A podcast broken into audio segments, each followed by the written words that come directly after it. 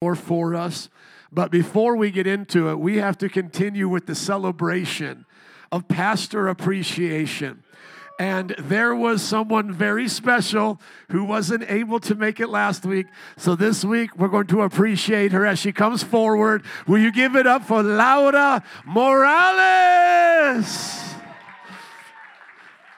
There you go with her beautiful baby boy. I'm going to ask for a microphone for her, and then I'll have this microphone be given because I want two or three of you to testify about how Laura has impacted your life. But I want to start off by saying thank you so much. Thank you. You have been an amazing leader, a great example to the women in the church, but also a leader to me and to my family. And what is always key to a great leader is the team that they make in the marriage. And so, as Laura has accepted the call, went to Bible college to be a pastor, her husband, John, has done what it takes to be a governing elder. So, can we give it up for John Morales? Amen. And thank you for all the support that you give her in the time that you allow her to sacrifice as she does her duties at home and works in your business.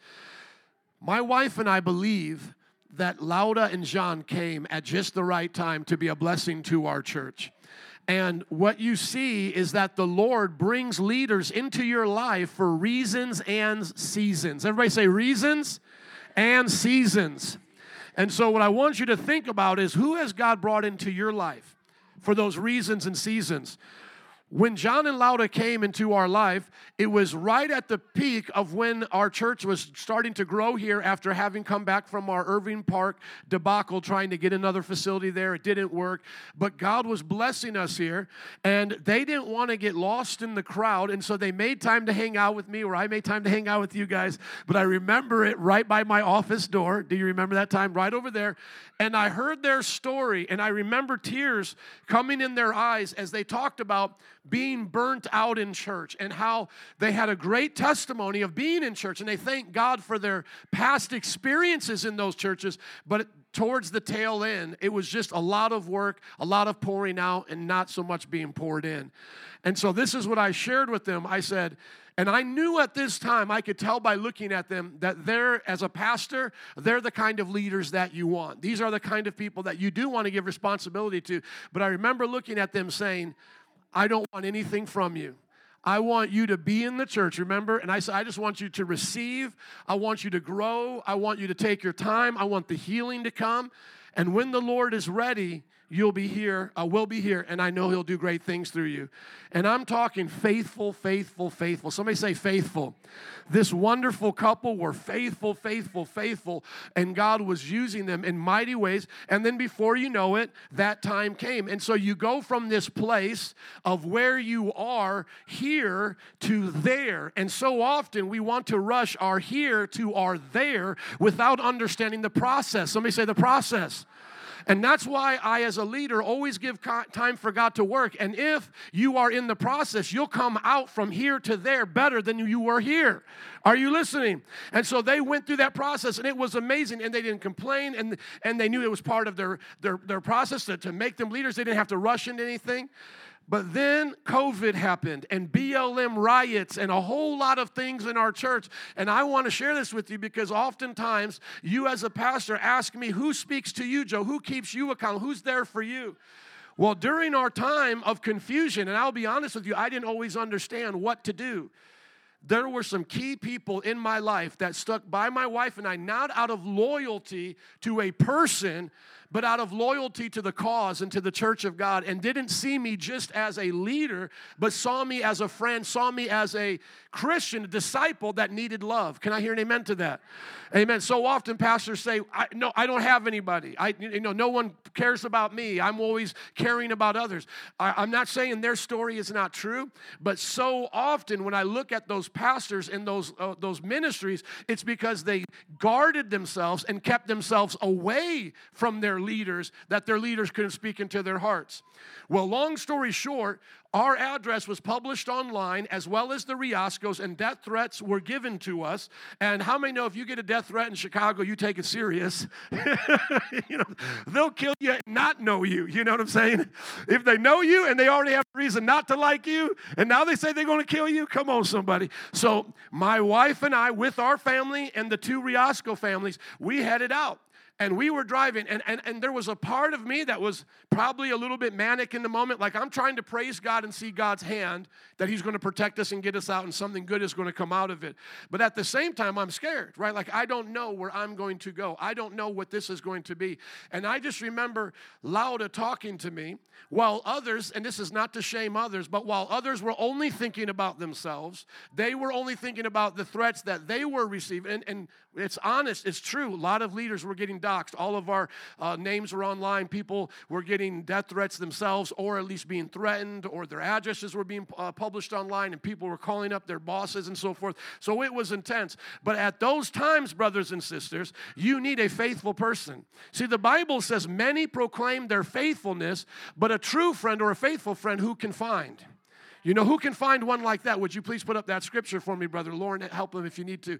So during that time, they didn't just see me and my wife as somebody, oh, that's just Pastor Joe, whatever they think is fine, just let them go, we'll worry about ourselves.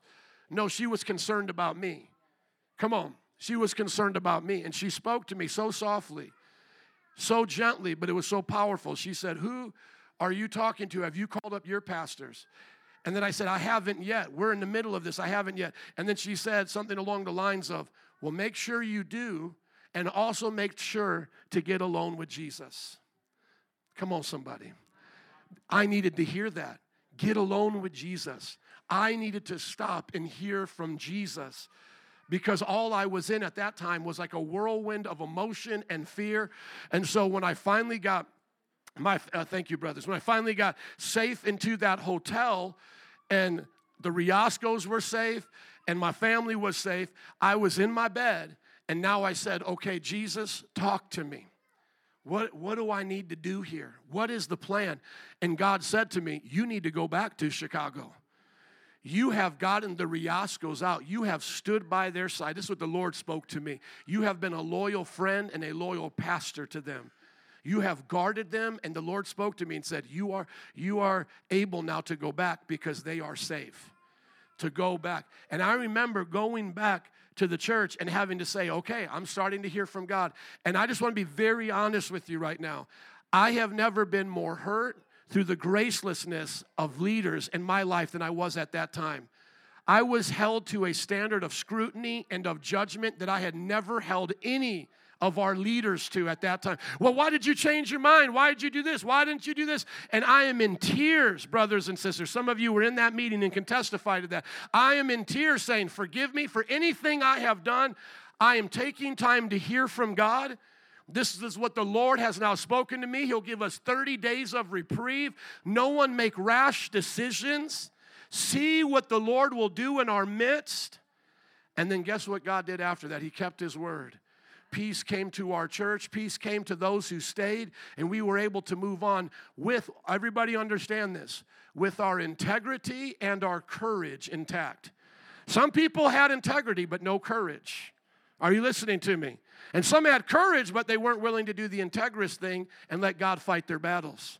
And so I speak to her and, and Laura here on behalf of my wife and I, and I say thank you. Because without relationships like that, brothers and sisters, we will be led astray. It wasn't time to abandon your pastor, and it wasn't time to be overly critical with the pastor. Look at what the Bible says. Many claim to have unfailing love, but a faithful person who can find. Now I'm thankful for her life and for her family's life. We just want you guys can feel free to come on up. But here's what that meant to me. What it meant to me, and can we get a chair for John as well, please? What that meant to me, I will always remember for the rest of my life. And then, everybody say, and then. And then I got to see her giftings with other people this past year because during that time, I believe you guys were just deacons. Not to say just, we love and honor our deacons, but there wasn't even a senior leadership at that time. And so then over the years after COVID, she had her Bible college degree, and that is required to be a on-staff pastor with us. And she felt the call of ministry on her life, even though she does a hundred other things in her life. But she wanted that in this this church. And the Bible says, "Whoever sets your heart on doing these things desires a noble task." And so we appointed her as as a pastor, and she began to work in the ministry. And so you know, uh, teaching 201 and counseling and leading Bible studies and being there for the church. But it wasn't until a 201 evaluation was happening when I was sitting in the office. And I want you guys to hear me. We have wonderful counselors. We have Pastor Griselda and Berto who are over the counseling. We have the Scienskis, they do an amazing job. But I remember sitting in the office as she was counseling the members that were there. And I said to myself, I thank God that Laura is here with us the advice, the patience, the sternness, and the boldness, yet present, encouraged me to the point where I said to myself, if this, because you know, a 201 evaluation, for those who don't know, is in our discipleship process and becoming a disciple. We do discipleship as opposed to just membership. Okay, it's very similar, but we call it discipleship because it's more integrated into your life, more personal. When I saw her doing that in that 201 evaluation, there was a peace that came over my heart because as a pastor you kind of feel like you have to do everything or you have to be in everybody's business. And when the problems hit your desk because they're always sent up to our desk and we will hear them when they're usually at their worst because if it didn't get settled early on it gets passed up. When i saw her doing that counseling a peace came into my heart and said all right god's people are being shepherded here and I know I, I talked about this last week. I ended up going on a whole rabbit trail, ended up changing the whole message about women in the ministry. I could not imagine sitting down aloud us saying, You could not counsel a husband. You could not have authority in that meeting because you are a woman. The advice and the counsel she was giving to that married couple was as good as any man would ever give you. Amen. Her wisdom, her knowledge, her experience. And yet, as we talk about in the Bible, in her husband uh, in her marriage she submits to her husband why because think about it every place that god puts us there's a role in the church, it's elders and deacons. That can be male or female. Just like on your job, there can be male and female managers. There are roles for that. But in the home, the roles are by your gender. The roles are by a gender, and so you can't change your gender. So a husband's role will always be a leader's role over the family, but they can lead as equals. Can I hear an amen to that? But in the church, some people have tried to say, well, that's a gender role too. If you're not a man, you can't lead. But that is not true, as we showed last week. And if you are interested in that, go and check that out. So I know that I've been long winded with this because I cannot thank them enough for their faithfulness when it mattered the times that it's counted, they've been by my side. And then when I see them giving that advice to others, when I say this to you, and oftentimes I say it teasing, and I know that people who are close to me know when I say these things, I'm actually more harder on myself than is true. Like, like I'll say, You want her to counsel you, trust me, because if I counsel you, you ain't gonna like it. You know what I'm saying? But in all honesty, I counsel them. Like, Joe, what do you do? Well, I counsel the pastors, the elders. I'm there in their lives and encouragement, right? So I'm not a meanie. I don't think I'm a bad guy. But I do, I do tease myself a lot because I hear people's responses to that, and I'm self-aware. Somebody say self-aware. I know how people can receive me, but I want to share this with you as we get ready to hear from her. And then, like I said, in just a few moments, I want at least two or three of you guys to testify about your interaction with, with her. Is that when you see somebody in their gift, you see somebody doing what they're called to do, because that's going to be our message in just a moment, because each one of us have a place in the body. It is like watching a Michael Jordan play basketball. When you're watching Dez and the team lead worship, isn't that like watching like a band, like a concert, like amazing skill? Not like you're just watching it as a spectator, but isn't it amazing to watch the instrumental people up here? Because they're gifted, right? And then some of you, you've been to churches, and it's not that they can't make a joyful noise to the Lord, because who are we to judge? But how many know sometimes it's hard for some churches or some bands or some groups to come out with a good sound, okay? So you're appreciative when you see it, right? Or you hear it rather. And it's the same thing. How many know a Bible study is good no matter who's teaching because it's a Bible study? But how many know you've been in Bible studies where you just walk away and you're like, man, that was good. That teacher is gifted. They took their time to really divest uh, into the word and to give it to me. That's what I feel about the Moraleses as a team, and then specifically about Laura. And so often in the church, you're rushing to come talk to me. You're rushing to go get my advice. As I teased a little bit last week, uh, we were doing evangelism, and one of the young ladies uh, got to hang out with us afterward, and, and she was sharing a little bit of her story. And, and then she said, And it's so good to tell you this, Pastor, because I don't really get to talk to you very much. And I just let her say all those things, but I, but I teasingly wanted to say back, and that's a good thing, sister, that your 46 year old married pastor doesn't hang out with your 20 year old self you know. And I know she knows that, so I don't mean that in any bad way because she's here right now. You, you know I love her. But but I'm just saying, like, sometimes people think because I have the microphone, here I am, that I'm gonna do every other thing in the church as good as I'm doing this. Like, Joe, you're good at that. You're good at writing books. So that must mean you're going to be amazing when we sit down for counseling. I don't think I held a candle to Laura when it comes to counseling.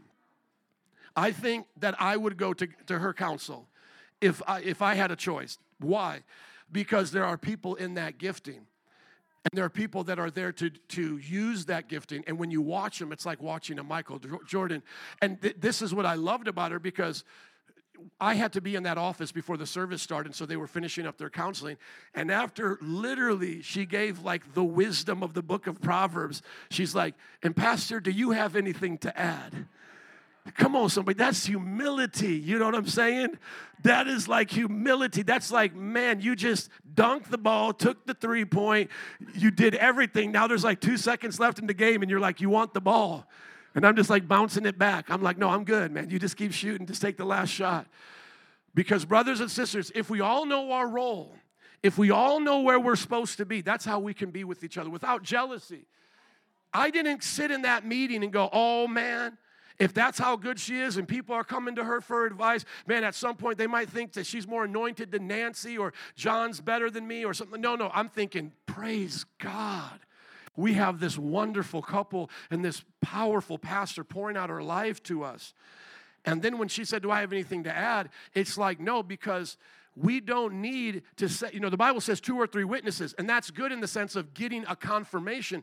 But you, my brothers or sisters, don't need to be in doubt when someone in leadership has helped you to now say, Well, I doubt it, and now I need to go check it with somebody else. Yeah, it's good to get a confirmation. And so my confirmation was yes and amen. You, you have your witness. So there's two or three. We, we, we have spoken to this married couple now. Here, go and do it, you know? So, brothers and sisters, please pray for them, lift them up because they work full time. They're full time parents. They have businesses. And you know what was remarkable to me is that some of the folks that were leaving were not even in the position to lose a kind of business that, that John was especially in the position to lose. And yet he still stayed. He was faithful. And then through COVID and through that, his business increased. He was busy online. God used him. God did so many things, and we won't give too many details in case there's still haters watching. You know, we now keep them on the down low what God does with our leaders here. But God blessed their business. God blessed their family. God made them fruitful.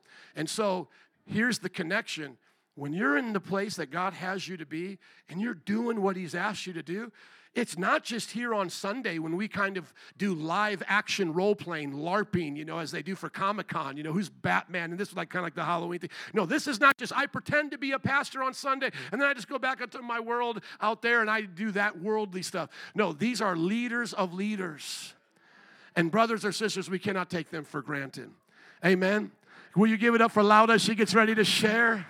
Tell us some good things about your life, the struggles, the good, the bad, the ugly, or just testify. We want to hear from you. Wow. What up? Good to see you guys. Good morning. I want to testify about the goodness of God in this church because the the school that I went to is worldwide the best education you can ever get. And yet they don't believe in women pastors.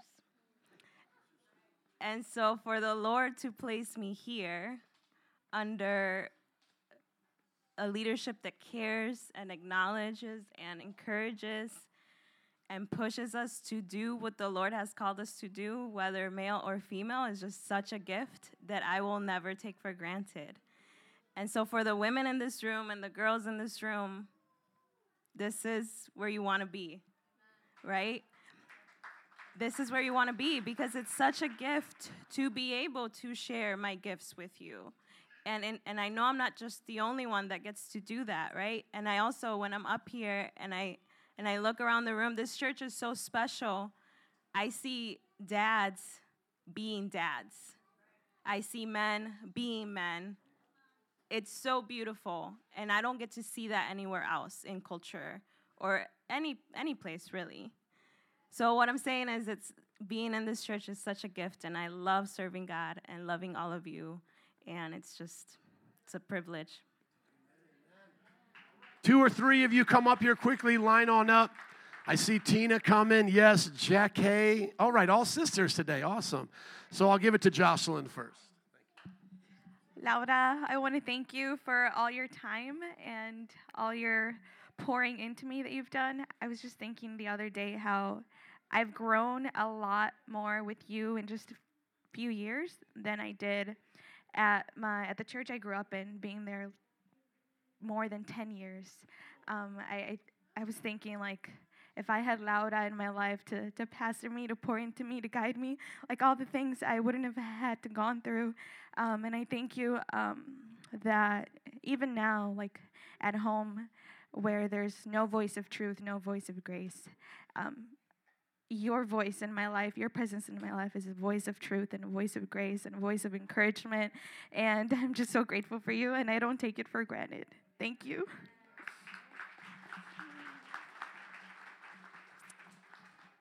I just want to start off with saying thank you. Um, in, in a lot of seasons of my life, you've helped a lot. And I know I've mentioned a couple. Um, but in the most current season is um, where she has a book club and we're reading about theology in the book.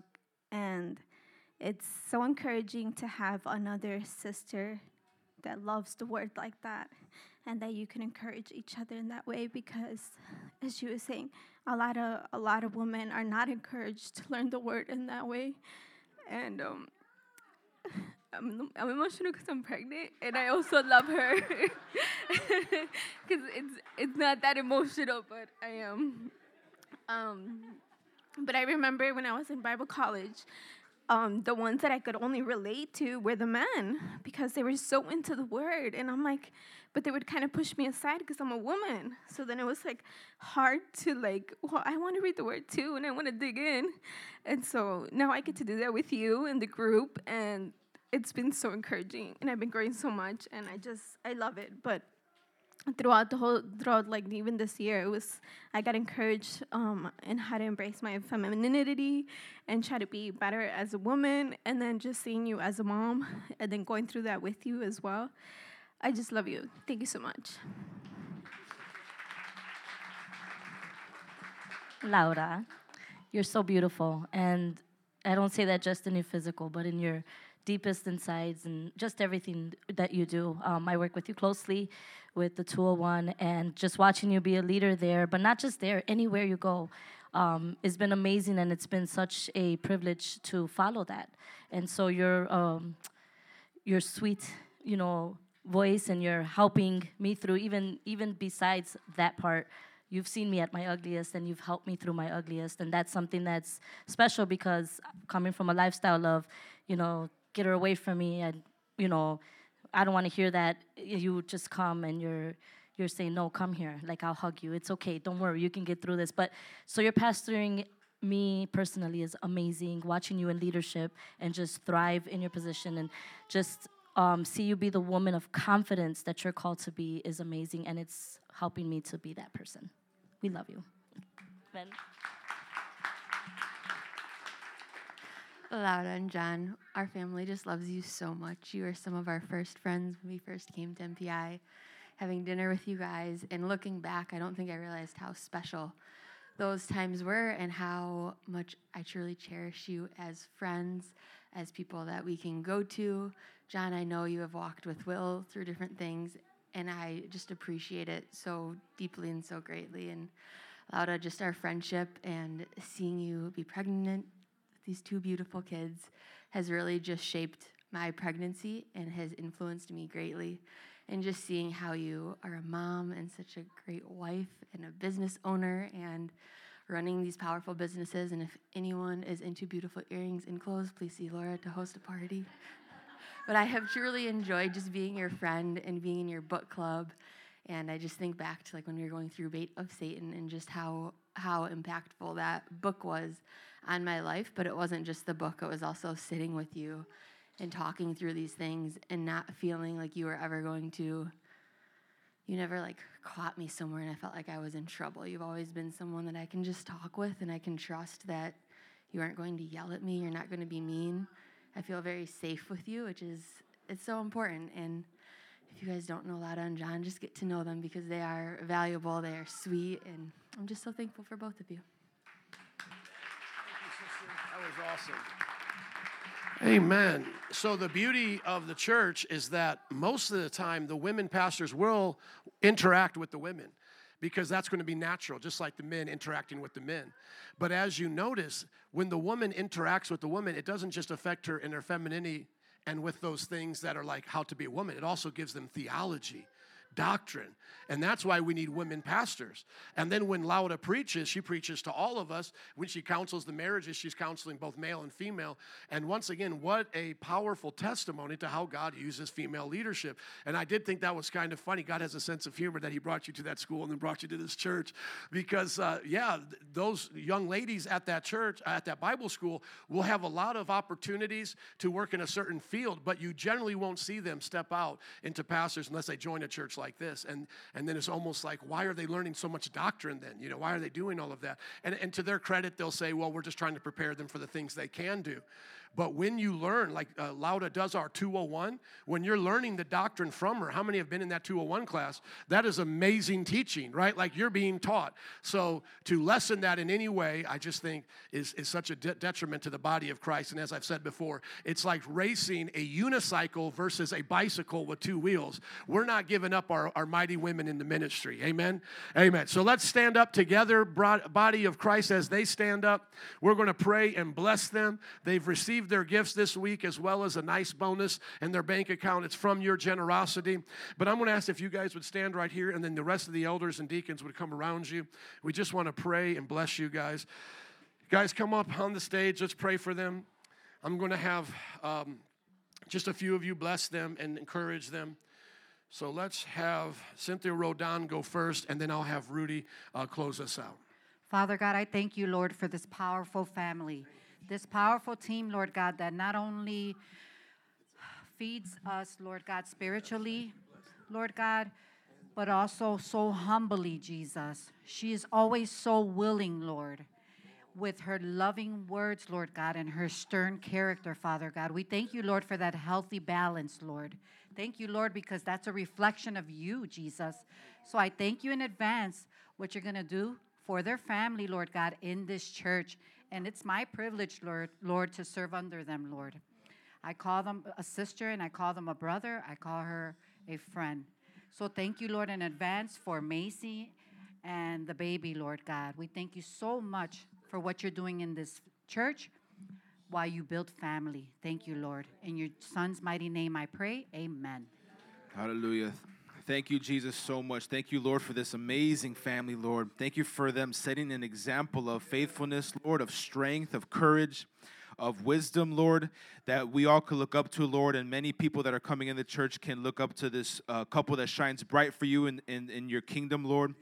Lord, I thank you that wherever they go, they're kingdom focused, kingdom minded, even in their workplaces and, and the ideas they have in the businesses they start, Lord. They're always kingdom focused, Lord. How they could bring you glory with their time and, and giftings, Lord.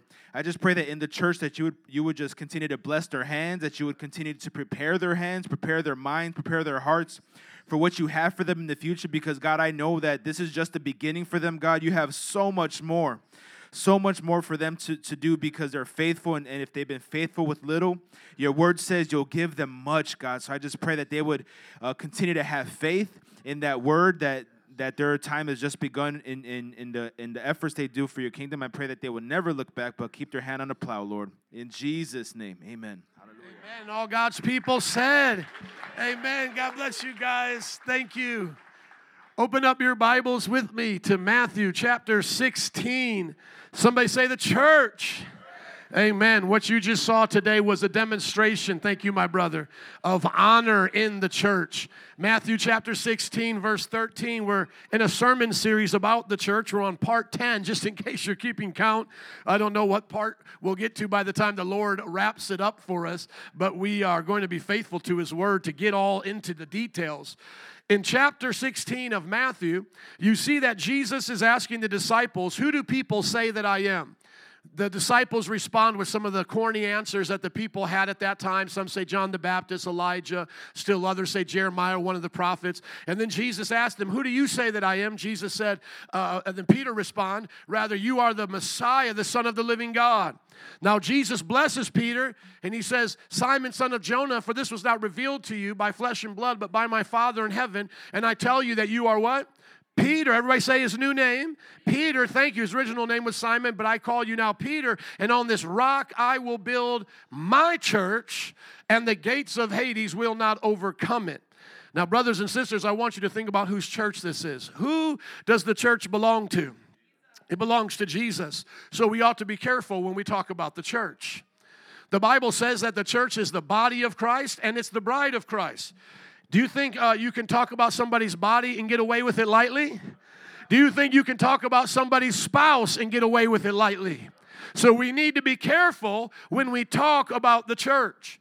Jesus has corrected his church and he'll use us to do it at times. Yes, he will, but he'll still honor his church. Back in the day of the Roman Catholic Reformation, some people were saying that the church is a whore, but she's also my mother, so I have to love her. God have mercy. The church of Jesus Christ is not a whore. This was said by both Protestants and Catholics to talk about how they would deal with the issues. The body of Christ is a pure and blameless, spotless body. Even despite her mistakes and her failures, God covers her with his righteousness and forgiveness. And when those continue to act in wickedness, they show that they're actually outside of the body of Christ. In other words, if they're not acting like Christ, if they're not in a marriage relationship to Christ, then they're not truly the church. So there may be some hoeing going on, some whoredom in the church, but it's not of the church. Can I hear an amen to that? Well, what about Christians when they own slaves? No true Christian ever did. I'm not trying to make that as a blanket excuse because true Christians have made mistakes. I know that as a fact. But I'm saying when you look at the behavior, the doctrines that led to some of the greatest atrocities in the church, you could not be a Christian and do those kinds of things. Could anybody right now be convinced as a Christian to own another man and to treat him as an animal?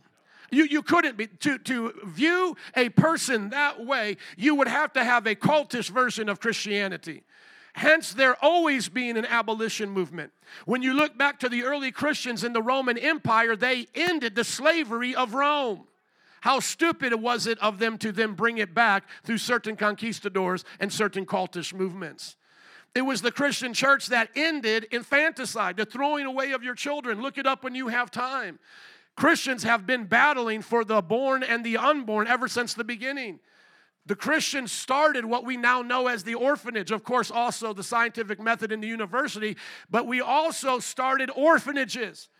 Many times, secular historians give the credit to the church of bringing about the charity that now every world uh, government takes for granted. Sometimes you talk to your atheist friends and they think it's normal for there to be an equality among the people groups. That was not normal in Rome, where they had come from. Rome had occupied Jerusalem. That's why I keep bringing up Rome during the time of Jesus. Remember, it was the Romans that crucified Jesus.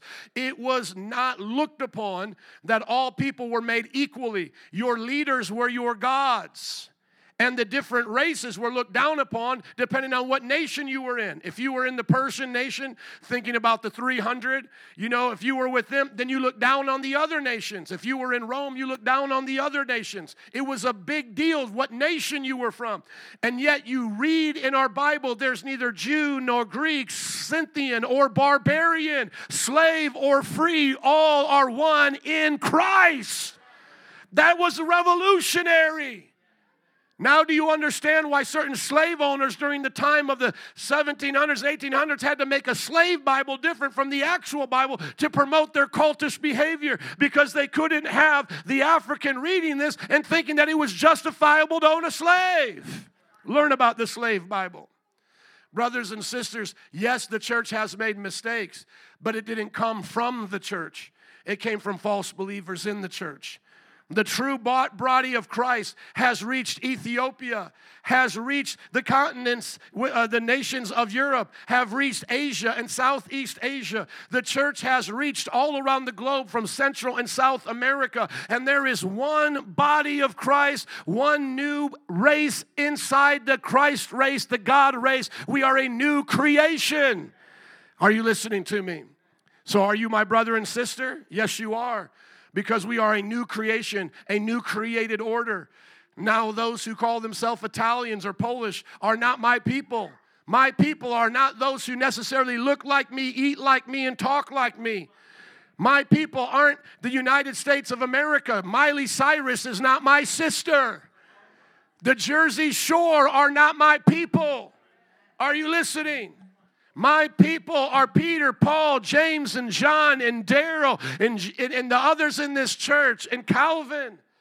Jesus even said that when people came to him, they said, Hey, your mother and your, your family's out there. You need to go out there because they needed something. And then Jesus looked around to the disciples and he says, Who's my mother or brother or sister? It's those who do the will of God.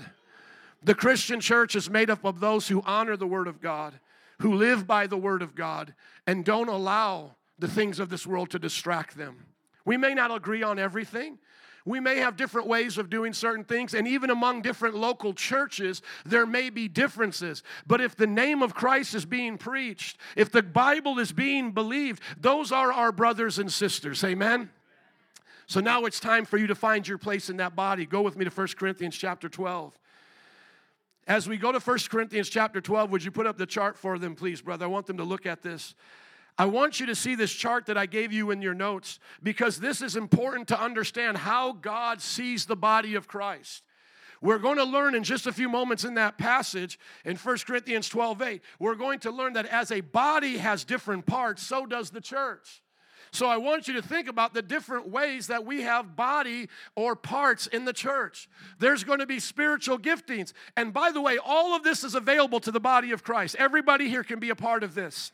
There is no thing on this list that you are not able to be a part of, whether male or female, young or old, educated or not. It does not matter. Can I hear an amen to that? But what you will see in the body of Christ is there will be people in the spiritual gifts, though they have access to all the nine of them, there'll be certain ones that begin to stand out. And the same thing is those who want to start to serve in the ministry, though I could be whatever God wants me to be, you'll start to see things like evangelism stick out in my life or being a pastor. And this will happen in your life if you want to be in the ministry. All of this is available, but the Lord will begin to develop them.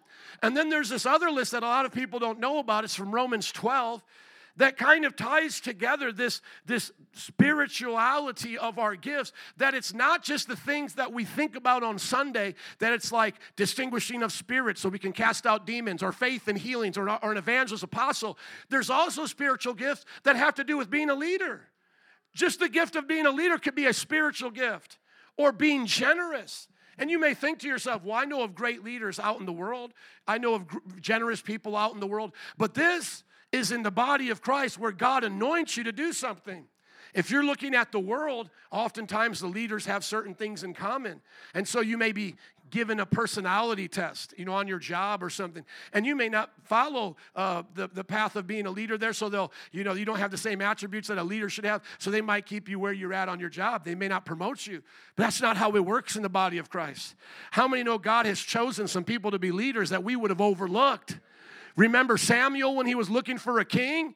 All the children came out, and David, they said, Man, you can just stay out there, keep tending the flock. We don't need you. We got this.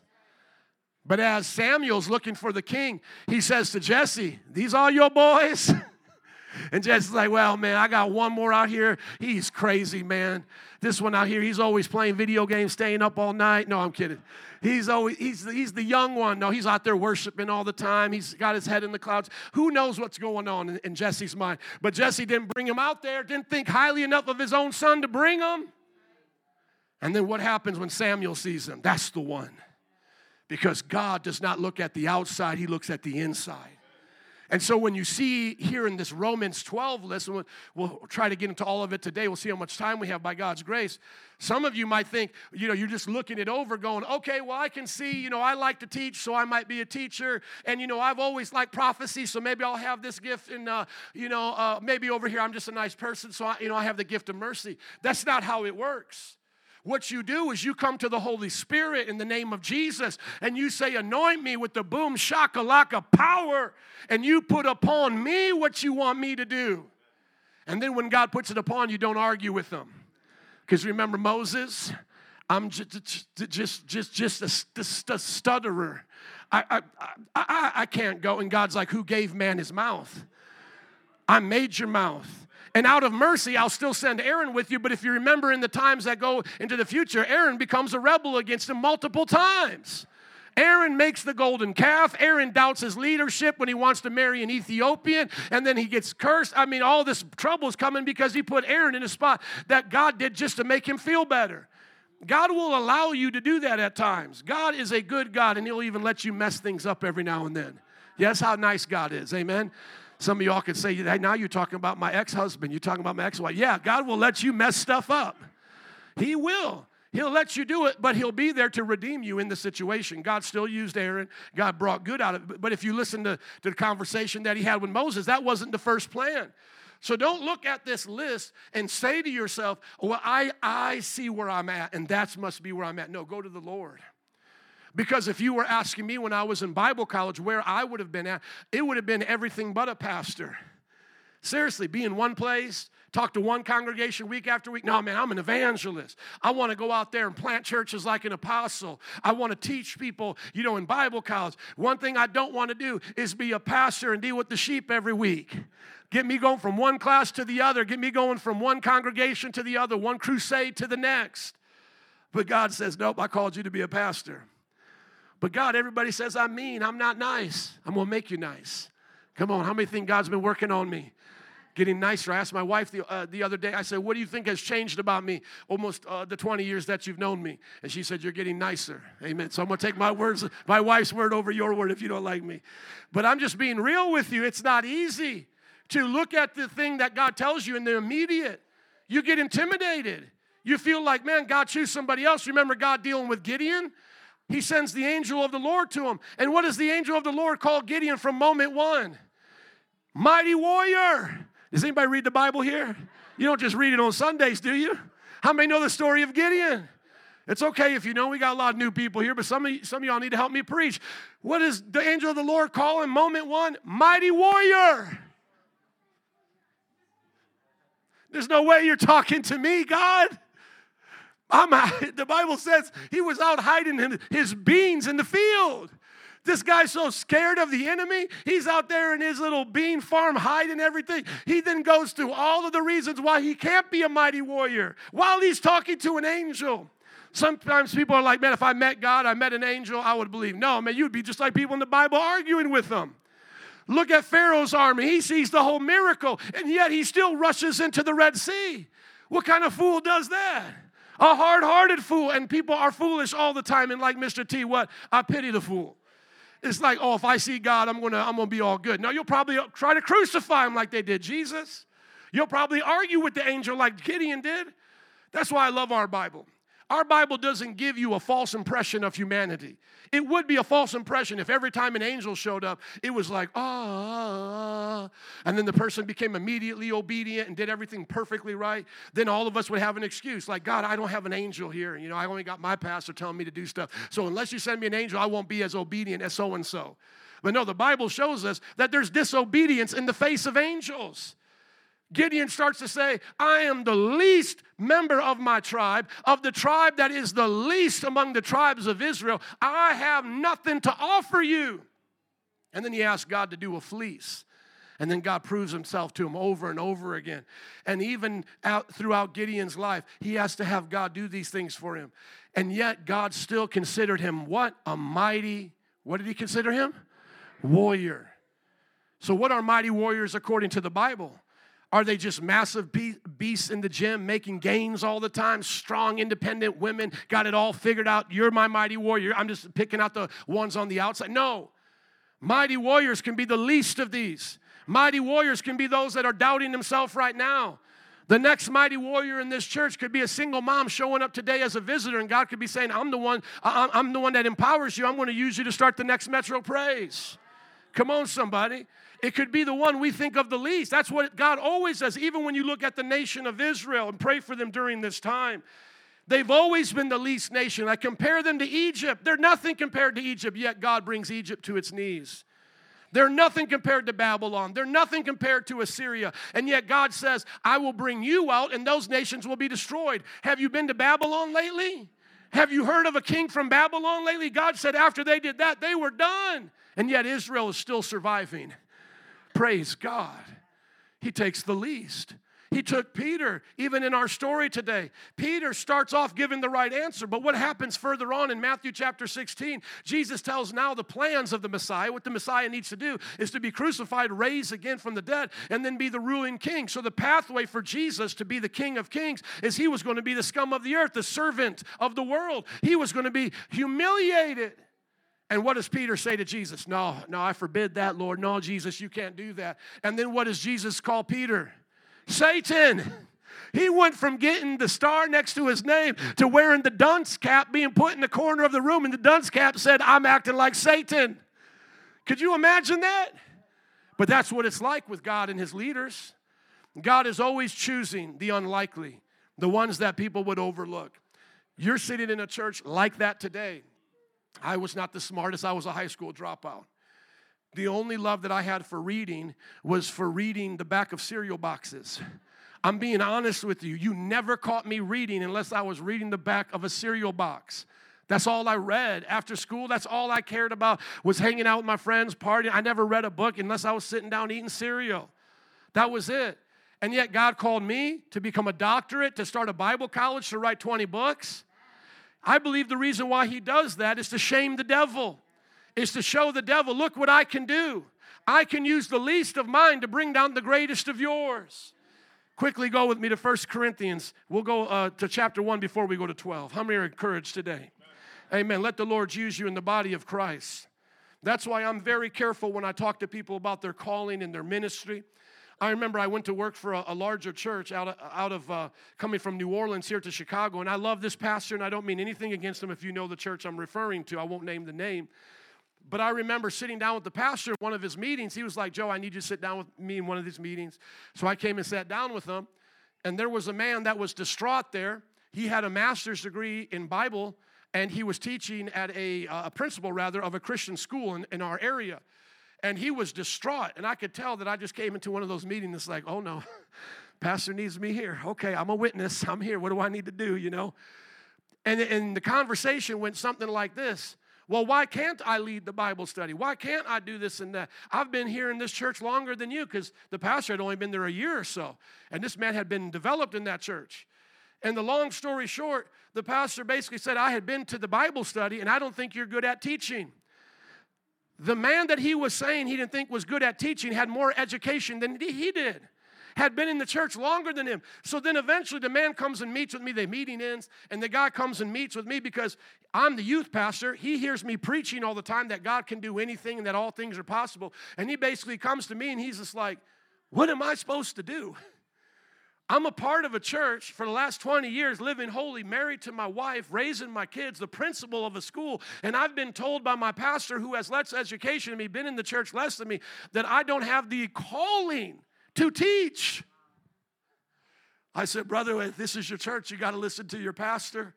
And I just, I just said, man, I'll pray for you, but I can't change any. I wasn't going to be rebellious. But I remember seeing him after he left that church years later, and I had left that church. I said, brother, man, I'm sorry I didn't do more for you. I mean, there's one thing in submitting; it's another thing. I should have spoke up for him. I feel embarrassed now even telling that story. I mean, have we gotten to the point in the Christian church that we have so many leaders, we need to take the ones that want to be leaders and not have them lead? But see, this pastor, and I never got the full story from him because I didn't work there very long, had just an idea of what someone was supposed to be. And he shut down all of the Bible studies, and there was no more Bible studies. He didn't think any of them were prepared. So he only taught on Sundays and Wednesdays. That's why we don't have a midweek here. Guys, I don't want to keep you always in, in this church listening to me when, I, when there's so many talented Bible study leaders here. If you haven't gone to the buffet of Metro Praise life groups, you need to go and travel around a little bit. Come on, I'm, I'm telling you, it's like the grub hub for your soul, man. This week we're going to do this style. Next week we're going to do that style. I'm, we're going to pray about which one we're going to be in. I'm promising you, you will be so amazed at the gifts here. That's why nothing against midweek services, but I know your schedule. If I also had a midweek to teach again, or a Sunday night as the old school was, Sunday morning, Sunday night, Wednesday, you hear three times from me. When do you hear from the leaders? And so, long story short, when you look at what God chooses and uses, it's not what big churches are looking for. It's not what uh, people are judging you by compared to others. Like, well, I was a part of this church, and the woman who led the Bible study was this kind of a speaker, and she was this kind of anointing, and you don't have it, so you can't do that. No, that's not what we're looking for. In the body of Christ, it's who's available. Can I hear somebody say available? available. Thank you. Go to First Corinthians chapter 2. Look at what it teaches us here, verse 6. It says, We do, however, speak a message of, of wisdom among the mature, but not the wisdom of this age or of the rulers of this age who are coming to nothing. No, we declare God's wisdom a mystery that has been hidden and the God, that God destined for our glory before time began. How many can say God's wisdom? Amen. Go on down just a little bit more in chapter 2 and listen to this. Verse 13 This is what we speak, not in words taught us by human wisdom, but in words taught by the Spirit, explaining spiritual realities with Spirit taught words. We have one of our young evangelists, men of God that's graduated Bible college, that's now a pastoral intern preaching this morning. TJ, if you think of him, pray for the anointing upon his life. He was so excited to share that with me because it's, it's amazing to see people in our ministry get raised up and go out and preach. And one of the first things that I said to him is make sure you record that and send it to me. Why? Because I want to hear his words of wisdom. I want to hear him speak what the Lord gives. It's not now a competition between me and this brother. You know, who, who has more wisdom? Well, I have the, the doctorate degree and he just has the bachelor's degree, so he must be way down there. I don't need to listen to what Brother TJ's preaching this morning. No, I do. He's in my life. I, I, I, I need it. I have to grow by it because it's not things taught by men that we grow by, it's things taught by the Spirit. It's things that the Holy Spirit puts in your words and in your mouth. Seriously, they asked one theologian, I can't remember because I've listened to so many of them, but one theologian, they said, Who is the greatest theologian you've ever met? Who is the wisest person you've ever been around? And he said, It was my Christian mom. Never went to Bible college, but she showed me Christianity in her life, the way she prayed, the way she loved Jesus. One theologian, another one at the end of his life, they said, What is the most profound thing you've learned through all of your studies? They, I think this man knew multiple languages, you know, three or four different languages. And he said, This is the most profound thing I've learned after my whole life of study. Jesus loves me. This I know, for the Bible tells me so. Have we got past that? No, I could talk about the love of God for the rest of the time I'm a pastor and still not come to the depths of it, the heights of it, the width of it, the breadth of it. So, brother or sister, don't be intimidated by how others may be better speakers than you, or others may uh, have more wisdom than you, or be more eloquent than you. That's not even what Paul said he was when they were trying to take away his church from him and they were fighting in Corinthians, he said, Man, I'm not even of a good speech to you. You have people much better than me at speech but I'm not relying upon their judgments. Look at this. I'm relying upon the Spirit. The person without the Spirit does not accept the things that come from the Spirit of God, but considers them foolishness and cannot understand them because they are discerned only through the Spirit. The person with the Spirit makes judgments about all things, but such a person is not subject merely to human judgments. Like, oh, I don't think you're called. You know, people used to make human judgments about me all the time. And I'm not saying godly leaders uh, won't always be wrong in their way of helping us, and sometimes we got to be patient. But I'm just talking about people full on discouraged me from using my gifts. And the Bible says, Who are they to judge me? I remember when I had resigned from that larger church. And I was here in Chicago kind of as a transplant, was born and raised in Indiana to 18, went to Bible college in New Orleans, and then pastored there. So my time was there for about eight years. So then I come to Chicago to work in a church, only there for a few months, and then now I'm, you know, I'm here. And I'm like, what do I do? So I started meeting with various churches from different denominations. And brother, you may not even believe this, but I sat down with one man across the table and I told him my story, and he said to me, I don't even think you're called in the ministry. I, I, can't, I mean, I can't even understand how anyone would ever say that, let alone a pastor. I'm having one of the hardest seasons of my life. And his response to me is, I don't think you're called. Man, how do you know what I am? You just met me over a lunch. I don't know all the details, but I heard that that man ended up having an inappropriate relationship with a woman. He's not even in ministry. Maybe you were talking to yourself, Jack. I know I'm called, I'm still here. Amen. You just, you got to know what God says. You got to know what God says about you. Go back up to 1 Corinthians chapter 1. Look at verse 26 in the same understanding of this thought. Brothers and sisters, think of what you were when you were called. Not many of you were wise by human standards. Not many were influential. Not many were of noble birth. But God chose the foolish things of the world to shame the wise. God chose the weak things of the world to shame the strong. God chose the lowly things of this world and the despised things and the things that are not to nullify the things that are, so that no one will boast before him. Somebody say, No one. You ever talk to some Christians and they get to taking God's boast and put it on them in their church? It's like, I've heard you mention your pastor five times. How come you ain't mentioned Jesus yet? I've heard you talk about your worship leader 10 times. How come you haven't talked about the Holy Ghost yet? Well, we just built this building, and Bishop so and so, it's been amazing. And we had this conference, and then, oh, I don't know if you've got this book, but you need this book. Only book I need is right here from Genesis to Revelation. I always mess with some of my friends because when they tell me they got a book from the Lord, I say, Did it come from Jesus? Oh, yeah, it came from Jesus. Oh, it's all about Jesus and it's all about His. Oh, yeah, He just downloaded it to me. He, he just gave it all to me. So it's from the Lord. It's a word from the, oh, it's a word from the Lord. So you giving it away then, right? Because I ain't never seen a prophet get a word from the Lord that charged somebody to get it.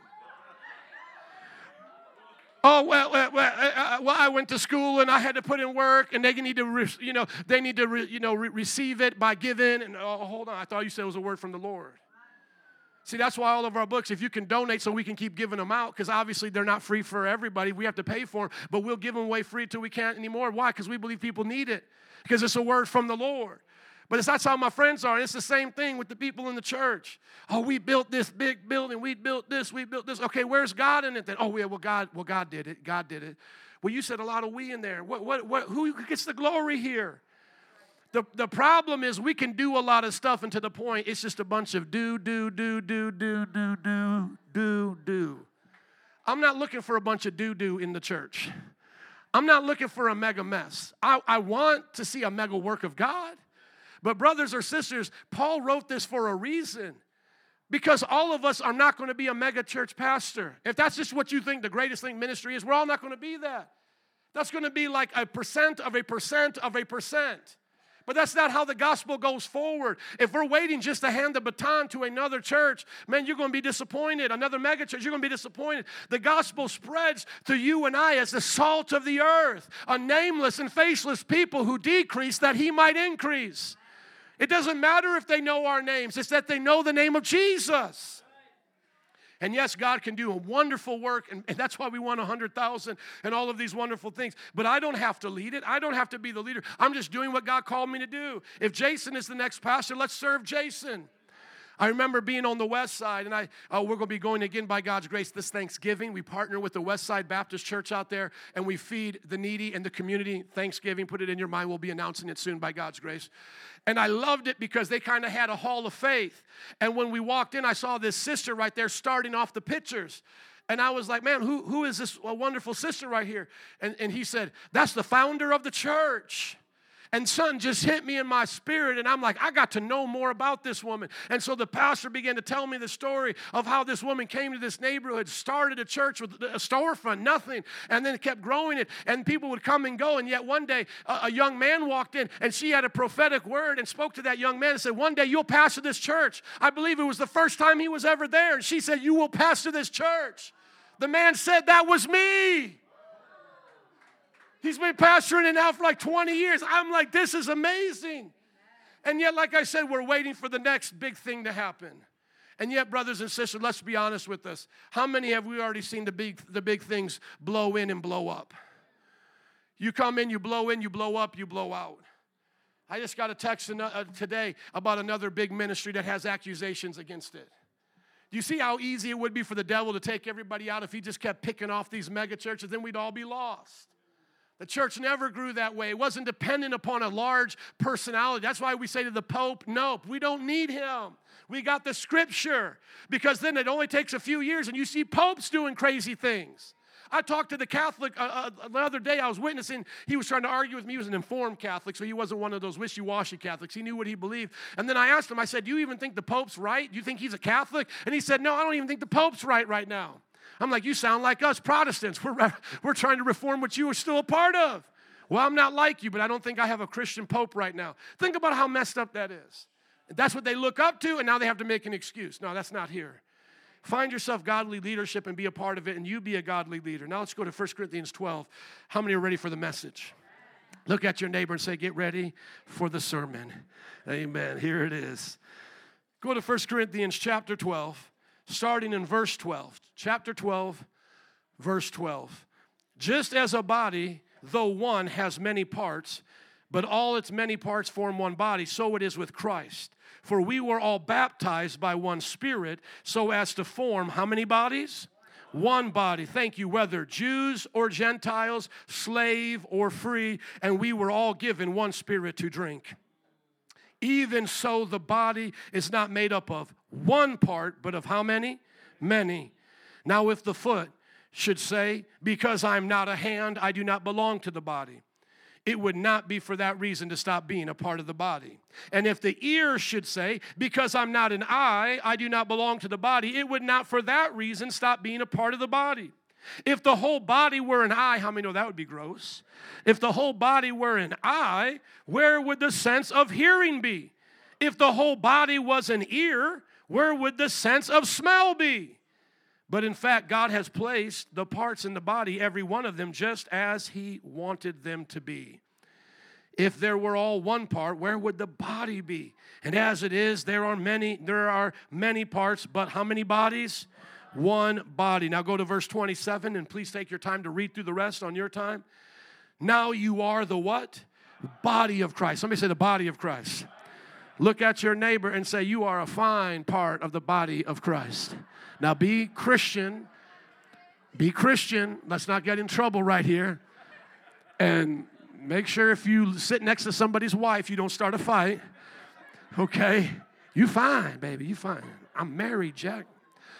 Listen, you are a fine and beautiful part of the body of Christ. Every single one of us. Notice how he said Jews and Gentiles. That includes the whole planet. To, to the Jewish people, that's them. And then the Gentiles, that's everybody that's not them. And how many know even they were racist? Even they were ethnocentric. Hence the story of the Good Samaritan. The Good Samaritan flips the Jewish understanding of loving your neighbor right on its head. He purposely made their people out to be the bad guys and made the Samaritan, the one they were oppressing and being racist to, to be the good guy. But notice just how ridiculous that would even be to be for the Jewish person to be that way. They're oppressed by the Roman. So the Roman thinks they're a dog. And then they're like, I'm not a dog, the Samaritan's a dog. Then the Samaritan walks around, finds somebody else, you're the dog. And then somebody actually looks at the dog, you're the dog. And then the Chihuahua, I mean, the, the Rottweiler says to the Chihuahua, Chihuahua, you're the dog, you know? It's like they keep putting each other down until who's left? The Bible teaches us that we're one race, the human race. And that here you see the seeds of, of abolition of slavery, slave or free. Remember when he said, Slaves, obey your masters? That wasn't Kunta Kinte to obey getting beat every morning as you saw in those movies. No, this was obey your master as you obey Christ, and masters treat your slaves as Christ is your master. Do you see that in the Bible? Christ is our master. We are Christ's slaves. So if we work with each other, then it's to be in those kind of relationships out of respect. So, how anyone could ever read our Bible and think otherwise is obviously outside of Christianity. Anyone who reads this Bible and is a racist is outside of Christianity. And now you see the Hebrew Israelite black racist saying that white people are Edom and we're all devils. That came from like the nation of Islam. You obviously are not reading the Bible. And then there's been white supremacists in this nation, there still are today. They're obviously not reading the Bible. You're also anti Semite, and the whole Bible is written by Jewish people and they call themselves Christian. What kind of special, I was going to say something, but I'm not. What kind of uh, Oompa Loompa says something like that? Amen. I was going to say special kind of stupid. Can you guys hear the word stupid in church? Okay, we can hear that. But what kind of special kind of stupid are you to be an anti Semite and call yourself a Christian? That was like the German Nazis. Many of them consider themselves Christians while they're butchering Jews. How many know that's not the body of Christ? That is of the synagogue of Satan. And let me just show you that real quick so you can understand there's, there's the real Christ and then there's false Christ. How many understand that? There's a real gospel and then there's a false gospel. But how many also understand there's a real church and then there's a false church? Okay, let me just show you that. Go to Revelation chapter 2 quickly. Just so you can understand. Well, they called themselves Christian. Well, it doesn't matter. I've called myself a millionaire before and I'm not one yet. Can I hear an amen to that? Come on, you, you know, just because they say it doesn't mean it's true. Look at Revelation chapter 2, starting in verse 8. The angel of the, to the church of in Smyrna write, These are the words of him who's the first and the last, who died and came to life. I know your afflictions and your poverty, yet you are rich. I know about the slander of those who say they are what? They say they are Jews and are not, but are of the what? Synagogue of Satan. Now go to John chapter 8. So, not everyone that was on God's side or supposedly a Jew was really living like a Jew. They were the synagogue of Satan, children of the devil. Go to John chapter uh, uh, uh 8 and see that he calls them children of the devil. So, if it's the same thing there, it's going to be the same thing as it is now. How many have met fake people in the church before? Amen. Does that mean you stop believing in what God said? No. Have you stopped going to get food because you went to a bad restaurant? No, of course not. Now, notice this right here he says to them, if you were of, uh, if you, if the God was your father, you would listen and obey me. But since God is not your father, you're not listening and obeying me. And then they try to say in verse 41, well, we only have one father, that's God. Now listen what Jesus says. If God were your father, you would love me, for I have come from him. I have not come on my own, God sent me. Why is my language not clear to you? Because you are unable to hear what I say. You belong to your father, who? The devil See, he set them straight. That, yeah, you can say you're from the Jewish lineage. You can show that in your DNA, but if you're not showing it in your heart, you're not really a child of God. So, brothers or sisters, don't let people from the synagogue of Satan discourage you about the church. I remember when I first became a Christian early on as a young adult, our youth pastor had come from out of town and it started a new youth group in our town and he was an amazing person and i got on fire as a young adult because my kids uh, my parents made me come to church and as i was there I, I got baptized and i thought i was really going to live this out. And then they asked us to go start school clubs in our high schools and there was me and was one other dude and, and so we go to get it started and it's starting to work and uh, and i just remember him pointing to that guy saying he's going to be the leader. And and man that was not a big deal. Somebody say it's not a big deal. But, but i got bitter over that because I thought I was a better leader. And you might say, man, well, well, did you get over it? No, I left that day, went and smoked weed and got high. When he said, I mean, that's how bitter I got. I was shocked at how quick I went back to the devil. Literally, my friends, as I was out drinking with them that night, partying as a young adult, they said, I thought you were a Christian now. And I'm like, I'm not. And then they asked me to tell them why, and I tell them the story, and it's like you could almost tell that they looked at me like I was stupid. Like you stopped going to church because you couldn't lead a Christian club. What is wrong with you, dude? But here's the, the 40, let's drink it. And I remember shooting craps and I lost everything that night, even my hat. Seriously, I lost every it was like that was my worst night of my life in one sense. But did it stop me? No, I just went off and did my own thing. So that's why when I watch people get bitter in the church, I get it. The devil's a liar. If you listen to the devil, you will become bitter over things. I am I'm serious with you. I've had people leave the church because I didn't do such and such a thing for them. Become bitter, leave the church. Then they come back to the church and I do another thing to them and they leave the church. Brothers or sisters, if you're that easily offended, you probably don't know Jesus very well. If you can be thrown off your game by one thing a pastor does that's not a sin, I'm talking about like sinning, right? If it's not a sin, if it's not false doctrine, probably you're not right with God. You have to find a good church that you're a part of and that they're going to put up with your stank as you're putting up with their stank. How many know everybody's breath stinks at some point? How many know? Come on, let's be honest. I'm, I'm, I'm come on. I'm putting up with your stank attitude at times. You're going to have to put up with mine. Unless you're less, unless you think I can never have a bad day.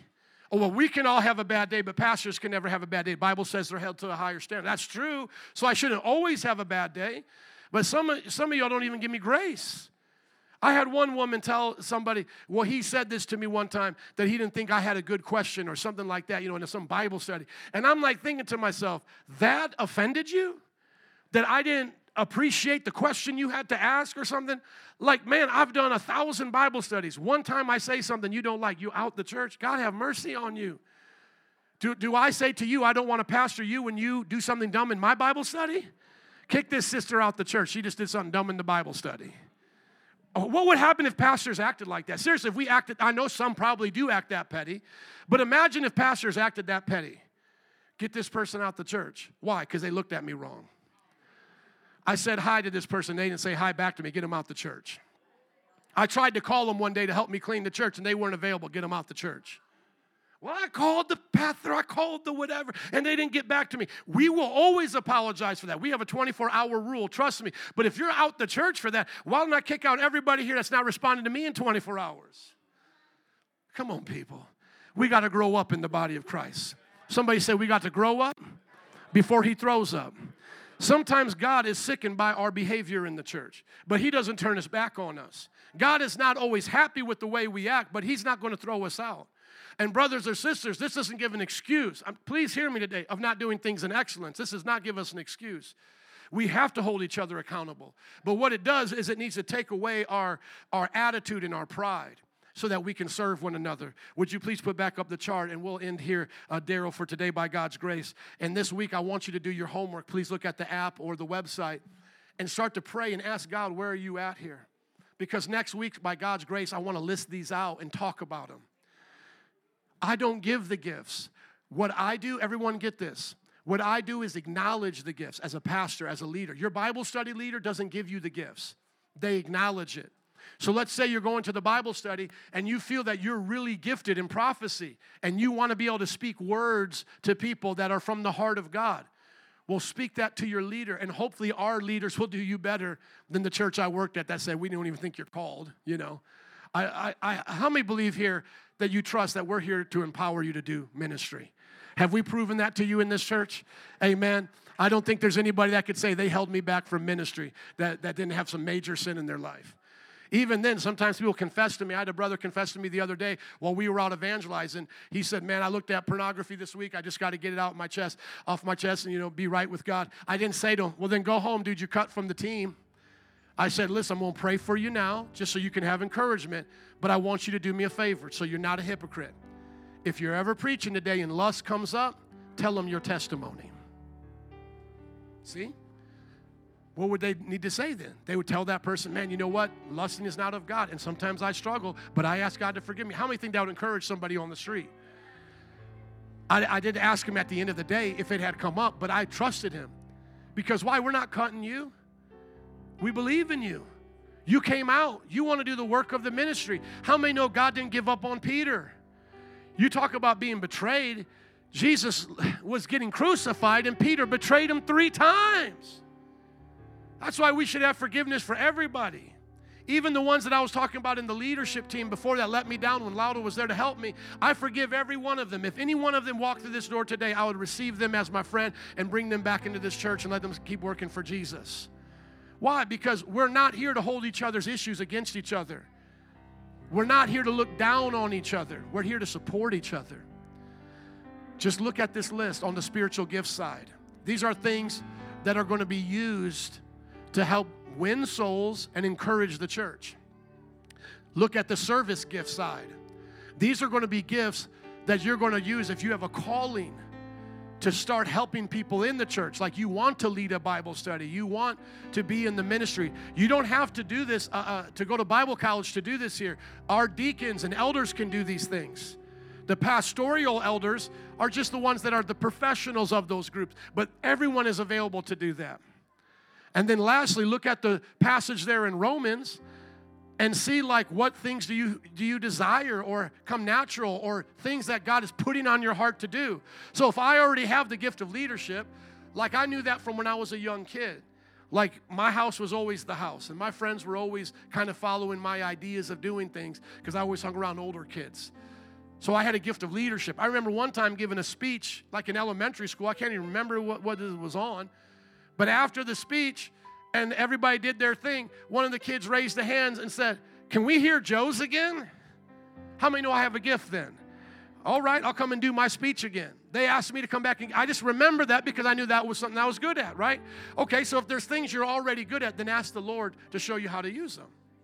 But then guess what? Because mercy doesn't come natural to me, I don't just scratch that off the list and go, that must not be for me. No, I go and pray. And I say, Lord, I see there's some things you've given me already, and I'm supposed to use them for you. But what are things I don't see that I may be missing?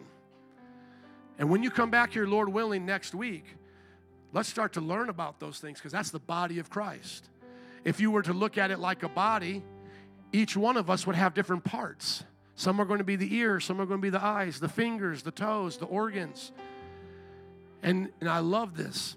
If you don't show up, because I've always heard this in church and I believe it now more than ever, if you don't show up and be faithful in a church, then that church is going to lack that part until the Lord replaces you. And so this may not be everybody's church, but it's somebody's. And if you're called here, then you're the hand. And if you don't show up next week, you give up on your Bible study, you give up on the youth, then where's that hand going to be? Can one hand clap? no, you can't do it. Where's that eye going to be? Sometimes people criticize the church, but they're supposed to be there as a gift of a teacher and a leader, but they don't stay long enough to use their gifts. Well, Pastor, I visited your church and I saw this issue and that issue. Okay, but did you still pray if the Lord wanted you here? Because maybe you were a part of the change. Maybe you're part of the growth. You see all these children running around. You know why we don't have a children's ministry anymore? Because the majority of parents said, We're tired of being back there with all your baby kids. We want to be here. But now you might say, I'm tired of seeing all these kids running around. I want to be a children's minister. Okay, stick around the church a little while. I'm sure somebody will go back there with you. But you get my point? Some people may not come back to the church because they see children running around. Well, maybe you're called to start a children's ministry. I've had this is one of the most silliest things that I've seen. I'm so grateful for our sisters in the back, the Abuelas for Jesus is what we call them. Because over the years, I've had people always say this to me Oh, I wish there was more older people here as they're an older person. And I'm like, Why don't you stay for a while and then there'll be one? Because we'll never have a bunch of older people unless there's at least one. So sometimes people will come here, well, I wish there was more of my culture here. I'm Polish, I'm this, I'm that. Okay, well, how about you come? You be the first Polish person, and then two or three other Polish people will come. Then you can have a Polish Bible study. I'm being serious. I've had some Polish people tell me that. My last name's Vodostik. They want me to be more Polish for them because we're in a Polish neighborhood. Z Panem Bogiem, God bless you, right? So I try to tell them listen, if you go look for a Polish church, and that's all we're going to be, here's the Polish church. Here's the Indian church, you know, from India. Here's the Middle Eastern church, the Arabic church. Is that how the body of Christ is supposed to be? We're supposed to be here with all of our different cultures. We're supposed to integrate with each other. The African culture and the different nations there need to be with the European cultures, and the African and European need to be with the Asian and Southeast Asian cultures. Otherwise, we're missing the rainbow of Christ. And then our children grow up and go to school, and then they see everybody go to the same club. I mean, every now and then you'll see a Polish club, but how many know there's pretty much just clubs that everybody goes to?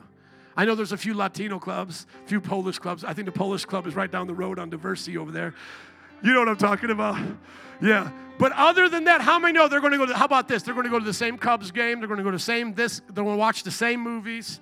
So the world, in other words, in some ways, is going to show us how all to get together and yet, in our churches, we're all going to be segregated. No, come on, God have mercy. I need the Latino culture, I need the Asian culture. I need the African culture. I need what God is doing in the European culture. I need what God is doing around the world in this church because this city needs to be reached. All the nations are blessed by God for the gospel's sake right now. Each one of them can have the blessing of God, and God is moving among those people. Will you join with me? And will you start in this body of Christ? Start inviting your friends, invite your culture, invite your next door neighbors. The first thing, I, this is in closing here, one of the first thing I thought was weird is how when I was dating my wife, her family's from Greece, every time we went out to eat, we went to a Greek restaurant. I'm like, don't y'all have enough Greek food at home? But these are our people. This is our people. We eat Greek food. And then they, um, uh, God as my witness, when we would go to another Greek restaurant, they would be like, this Greek restaurant is the best Greek restaurant. You told me that last week. You told me that. Like, no, no, no, no, no, Joey. No, no, no. This Greek restaurant, the Saganaki, the Gyro, this is the best. I took my Yaya, I took my mother in law, Greek mother in law, to Chili's once. She was in Chili's, like, "Mm, what is this? Seriously, she did not like Chili's. I'm like, have you eaten anything other than Greek food since you've been in America?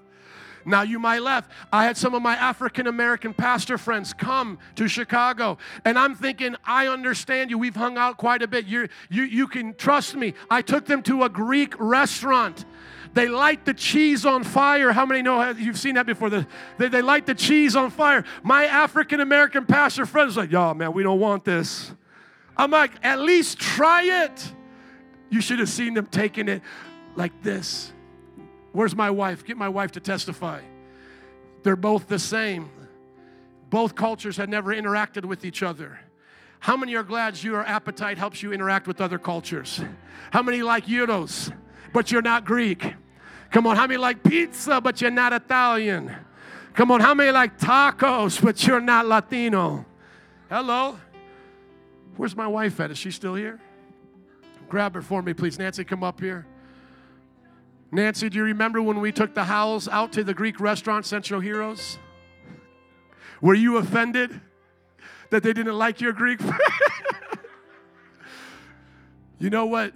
I brought my Indian neighbor. Uh, we, he, they, were, they were going to school to be doctors. I brought them to my Greek family's house for like a Christmas or Easter dinner or something, just to treat them like, you know, like they were family. They're vegetarians. But God bless this Indian young man. He ate as much as my mother in law told him to eat. He ate the food, uh, the meat, he ate everything. Do you know what he did? He threw up at the table. You want to talk about insulting Yaya? But Yaya, just eat, eat, eat, eat, eat, eat. This guy's a vegetarian. You're feeding him lamb, you're feeding him this, you're feeding him that. Threw up at the table. But I was like, hey, man, at least you tried, bro. God bless you. Because I'm going to take some of you guys to Indian restaurants. When I was in India one time, I was eating stuff, God as my witness. The Indian people were looking at me like, yo, you are good. You are good, man. Look at you. Nobody really eats all that when they first come. I had to throw up myself. Within a few minutes, I said, Where's the bathroom? My stomach was not used. At first, it was tasting good and I was just eating it. Then I put something on my lips that, that I've never tasted in my entire life. But how many know you need to try it first? You need to be willing to go where you've never gone before to do what you've never done. Let's all stand up together today. Can we bless the Lord for the church? Come on, let's bless the Lord today. Nancy, would you stay up here, please? Band and altar worker, would you come? If you're not in the body of Christ yet, you need to be born again. Do that now. Let's pray. Father, I pray for anyone that doesn't know and love you yet, hasn't been born again, that they'll do so even today. That, Lord, they'll repent of their sins and be born again. If you're not a Christian, look at your heart. What are you living for? If you're not living for God, you're living for something else. Put God first today. Repent of your sins. Those of us who are already Christians, if you're living for Jesus, raise up your hands and begin to thank Him for the life He's given you. Come on, begin to thank Him and now ask Him to pour His gifts upon you to use you for His glory. In a few moments, we're going to dismiss. Altar workers will be up here to pray for you. If you want to accept Christ or need healing, something going on in your life, that's for everybody. But we want to make sure that we're asking the anointing of the Spirit to gift us, not by human wisdom, not by human effort, but by the power of God. Jesus, use us for your glory. Lord, I even ask in my uh, 46 years, soon to, be 47, that you bring out new gifts and talents and abilities I've never seen before. If you did it once, you can do it again. Pray for your friends and family right now to receive those gifts. Come on, Lord, I want to be a teacher so I can teach my friends and family. Lord, I want to be a prophet to speak your word to my pe- uh, friends on the job. See, it's all going to go to you and through you a few moments before we go. God, we ask you to appoint us and anoint us to the where you want us to be, to do what you want us to